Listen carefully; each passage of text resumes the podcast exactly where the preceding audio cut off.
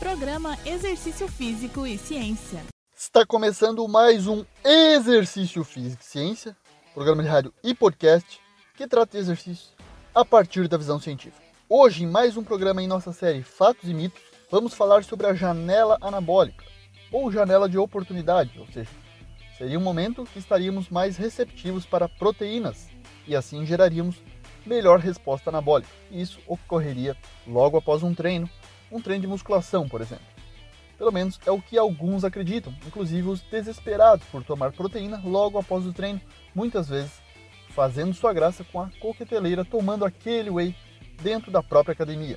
Bom, mas vamos, como de costume, ver o que a ciência nos diz a respeito. Numa meta-análise conduzida por pesquisadores da Irlanda, que investigou o efeito da suplementação de proteína na composição corporal e função muscular em adultos saudáveis, com ênfase no momento da ingestão de proteínas, os resultados dos estudos analisados, que foram 65 estudos com 2.907 participantes, confirmam que a ingestão de proteínas tem efeito positivo na massa magra de adultos, porém esses efeitos são similares ao compararmos a ingestão de proteínas depois do treino com a ingestão tanto antes quanto depois do treino e até mesmo quando testada sem nenhuma proximidade com a sessão de exercícios.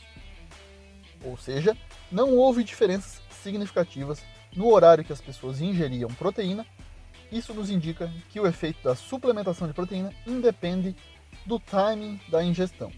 Não importa em que período você vai ingerir as proteínas. Portanto, a chamada janela anabólica para a ingestão de proteínas após um treino de força, por exemplo, é mito até pode ser considerada algo mais abrangente, como um portão em vez de uma janela, conforme citou o pesquisador Hamilton Rochel da USP. Dessa forma, não é somente um momento em que há oportunidade para melhor ingerir proteínas. O que importa, sem dúvidas, é o aporte diário de proteínas, algo que gira em torno de 1,2 a 1,5 gramas, mas algumas pesquisas demonstram pode ir até 1,8 ou mesmo 2 gramas por quilo de peso corporal, essa quantidade ilimitada ocorre porque a quantidade de proteínas que o nosso corpo consegue aproveitar para os processos anabólicos também é limitada. Em meta-análise da British Journal of Sports Medicine, do grupo dos autores Morton, Brad Schofield e Stuart Phillips, do Canadá, que mostra que o limite para uma pessoa treinada fica na casa de 1,6 gramas de proteína por quilo de massa corporal. Assim, uma pessoa de 80 quilos daria cerca de 128 gramas de proteína por dia. O consumo de proteínas induz uma resposta anabólica no músculo e essa resposta é amplificada quando associada ao exercício. Contudo, o aumento da sensibilidade do músculo à presença do nutriente em função do exercício é bastante duradouro. Além de não ocorrer essa janela de oportunidade tão específica e limitada quanto se fala, evidências a respeito de ingerir proteína antes de dormir ainda não são conclusivas, porém vamos falar um pouco sobre elas agora. Segundo um estudo de 2018 por pesquisadores holandeses, não seria necessário ingerir proteínas antes de dormir para hipertrofia. Entretanto, de acordo com a revisão sistemática de 2020, o estado atual de evidências demonstra que o consumo de 20 a 40 gramas de proteína, aproximadamente 30 minutos antes de dormir, melhora a resposta sintética da proteína durante um período de recuperação noturno após exercício de resistência em homens adultos jovens e saudáveis. Além disso, o consumo de proteína antes do sono pode aumentar a resposta adaptativa do músculo, considerando a área transversal da fibra muscular e a força, durante 10 a 12 semanas de exercício de resistência em jovens.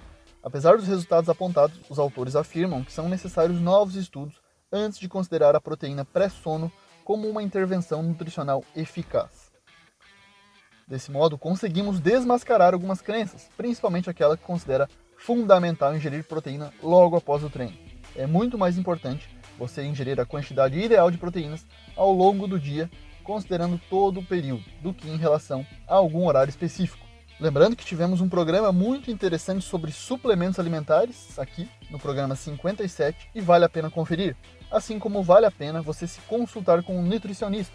Essa é a pessoa certa para te prescrever dieta e te orientar em relação à alimentação e também, se for o caso, suplementação. Esse foi mais um Exercício Físico e Ciência. Lembrando que todos os nossos programas estão no Spotify e no Deezer. Um abraço e até a próxima. Você ouviu Exercício Físico e Ciência com o professor Fábio Dominski, na Rádio Desk FM 91.9.